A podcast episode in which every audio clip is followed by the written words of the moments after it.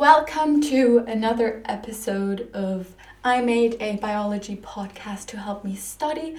Well, Lara actually made this podcast, but I'm here to help out with some of the higher level topics. And today we're actually going to review 7.3, which is translation. And we're going to start off by looking at ribosomes and tRNA, specifically the skill, the use of molecular visualization software to analyze the structure of eukaryotic ribosomes and a tRNA molecule. So ribosomes are made up of protein for stability and ribosomal RNA. They consist of a large and a small subunit. The small subunit contains the mRNA binding site, and the large ribosomal subunit contains the three tRNA binding sites, the A site, the P site, and the E site. More detail about them in the actual process of translation. So ribosomes can be found either freely floating in the cytosol or like the cytoplasm or bound to the rough ER. And they can be different sizes in prokaryotes and eukaryotes. For example, in prokaryotes, they are 70S, and in eukaryotes, they are 80S, which is an important difference between prokaryotic and eukaryotic cells. Now, transfer RNA, which is also called tRNA, is a molecule which is folded into a cloverleaf type of structure with four main regions. We have the acceptor stem, which is 3CCA, which will carry the specific amino acid.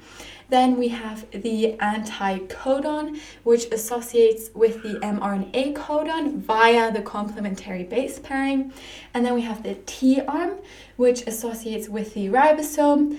And then we have the D-arm, which associates with the tRNA activating enzymes. And then to visualize these molecularly, you can go to BioNinja and actually click on the links of the topic 7.3. Now moving on to tRNA activation, specifically the application tRNA activating enzyme, illustrate enzyme substrate specificity and the role of phosphorylation. So each tRNA molecule actually binds with a specific amino acid in the cytoplasm in a reaction catalyzed by a tRNA activating enzyme. Each amino acid is recognized by a specific enzyme, and the enzyme may actually recognize multiple tRNA molecules due to degeneracy. The binding of the amino acid to the tRNA acceptor stem occurs as a result of a two-step process. First, the enzyme binds ATP to the specific amino acid to form an amino acid AMP complex, which is linked by a high energy bond, since the PP from the ATP molecule will be released. The amino acid is then actually coupled to tRNA, and the AMP will be released. So the ATP, which was just formed into AMP, so phosphorylated into AMP, is now released. And that means that the tRNA molecule is now actually charged and therefore ready for use. Now, the function of the ATP phosphorylation is to create a high energy bond that is transferred to the tRNA molecule, because this stored energy will then provide the majority of the energy required for the peptide bond formation during translation. And now moving on to the actual process of translation. We begin with the understanding initiation of translation involves the assembly of the components that carry out the process. So the first stage of translation is initiation, and it is basically the assembly of mRNA, tRNA, and the ribosome, which are all needed to carry out the whole process. So during translation, specifically initiation, the small ribosomal subunit binds to the 5' end of the mRNA, because also translation results in a 5, or translation works in the 5-3 direction. So the small ribosomal subunit binds to the 5' end and then moves along it until it reaches the start codon AUG. And this start codon actually codes for the amino acid methionine. Now, the appropriate tRNA molecule binds to the codon via its anticodon. So that's also according to complementary base pairing. So if your start codon is AUG, the tRNA anticodon is going to be UAC. Finally, the large ribosomal subunit aligns itself to the tRNA molecule at the P site and forms a complex with the small ribosomal subunit. So now you have the full ribosome. And this P site, you can remember the EPA site as the arrival site, the P site, the process site, and then the exit site. Now, the second step is elongation. And elongation is when a second tRNA molecule pairs with the next codon in the ribosomal subunit A. The amino acid in the P site, so that was actually attached to the tRNA molecule, is now going to be covalently attached via a peptide bond to the amino acid in the A site. And then the tRNA in the P site is deacylated, so that means that it no longer has an amino acid, while the tRNA in the A site carries the peptide chain. Then, during translocation, the ribosome moves along the mRNA strand by one codon, so in the 5-3 direction, and the deacylated tRNA moves to the E site, so the exit site, while the others move to the P site. And then another tRNA molecule attaches to the next codon in the unoccupied A site, and the process is repeated all over. And during termination, that basically occurs once the stop codon has been reached. Elongation and translocation occur in a repeating cycle until the ribosome reaches this stop codon, which is basically the release factor for all. And then the polypeptide is released and the ribosome disassembles back into its two independent subunits. So that means that we actually just covered the understanding synthesis of the polypeptide involves a repeated cycle of events, so elongation, translocation, and the understanding disassembly of the components follows termination of translation. Now continuing to the next understanding, which is translation can occur immediately after transcription in prokaryotes due to the absence of a nuclear membrane. So I actually already touched upon post-transcriptional modification and the difference between a prokaryote and a eukaryote in 7.2, I believe it is. But here it just gets said once again. So basically, in eukaryotes, the ribosomes are separated from the genetic material by the nucleus. After transcription, the mRNA has to be transported from the nucleus into the ribosomes in the cytosol or the cytoplasm. And that transport actually requires the modification of RNA via methylcapping, splicing, and polyadenylation.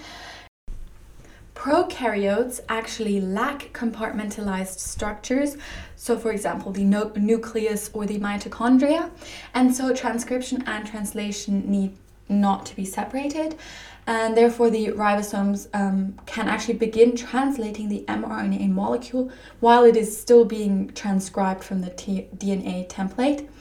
And that is possible because we know that transcription and translation both occur in the 5-3 direction. Now, the skill identification of polysomes in electron micrographs of prokaryotes and eukaryotes.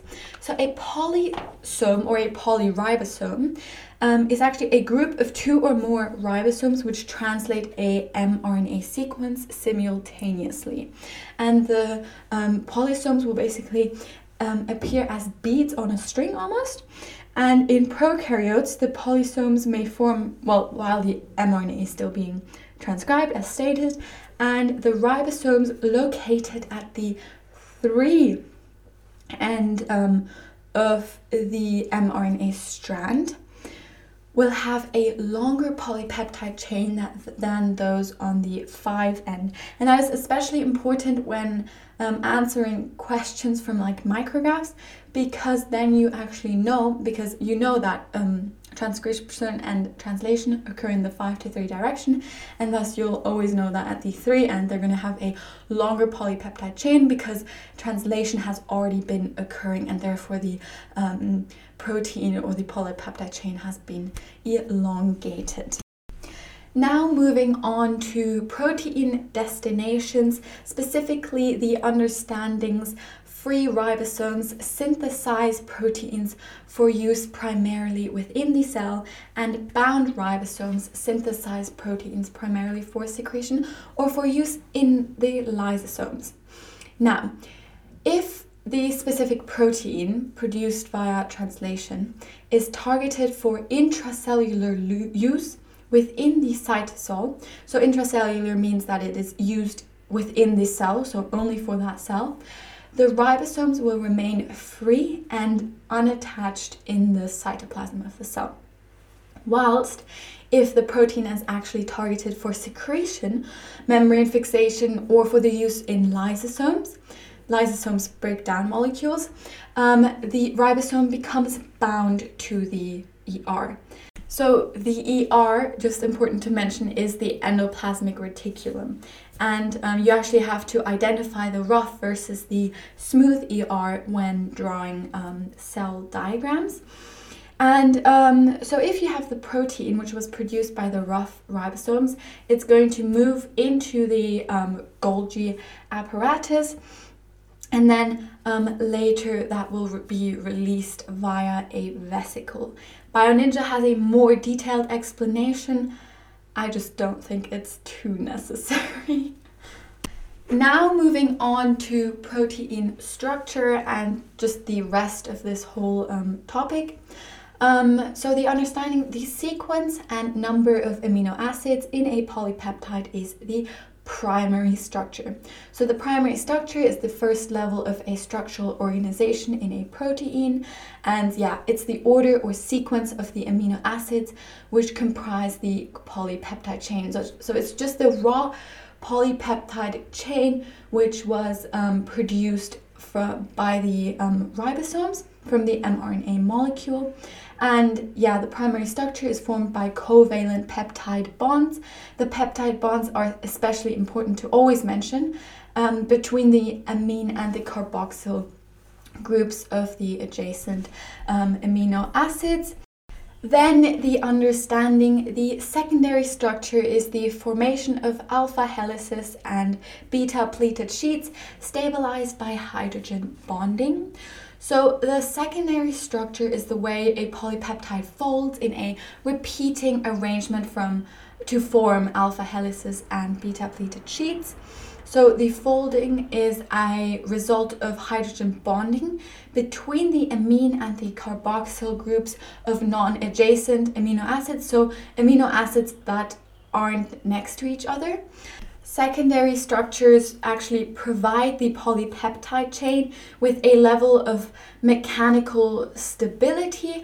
And yeah, so the alpha helices are actually shown as spirals on pictures, and the beta pleated sheets are shown as. Now moving on to the understanding that the tertiary structure is the further folding of the polypeptide stabilized by interactions between the R groups. So the tertiary structure is the way that a polypeptide chain coils and turns to form a complex molecular shape. So in that case, the 3D shape. It is caused by the interactions between R groups, including hydrogen bonds, disulfide bridges, ionic bonds, and hydrophobic interactions. The relative amino acid positions are important, and the tertiary structure may be important for the function of the protein. The quaternary structure exists in proteins with more than one polypeptide chain, and multiple polypeptides or prosthetic groups may interact to form a single or larger biologically active protein. And the prosthetic group is actually an inorganic compound involved in protein structure or function, and a protein containing a prosthetic group is called a conjugated protein. Now, the quaternary structures may be held together by a variety of bonds, but it's the most complicated protein structure. Now that wraps up 7.3 translation. I hope it made sense, and I'll see you next time.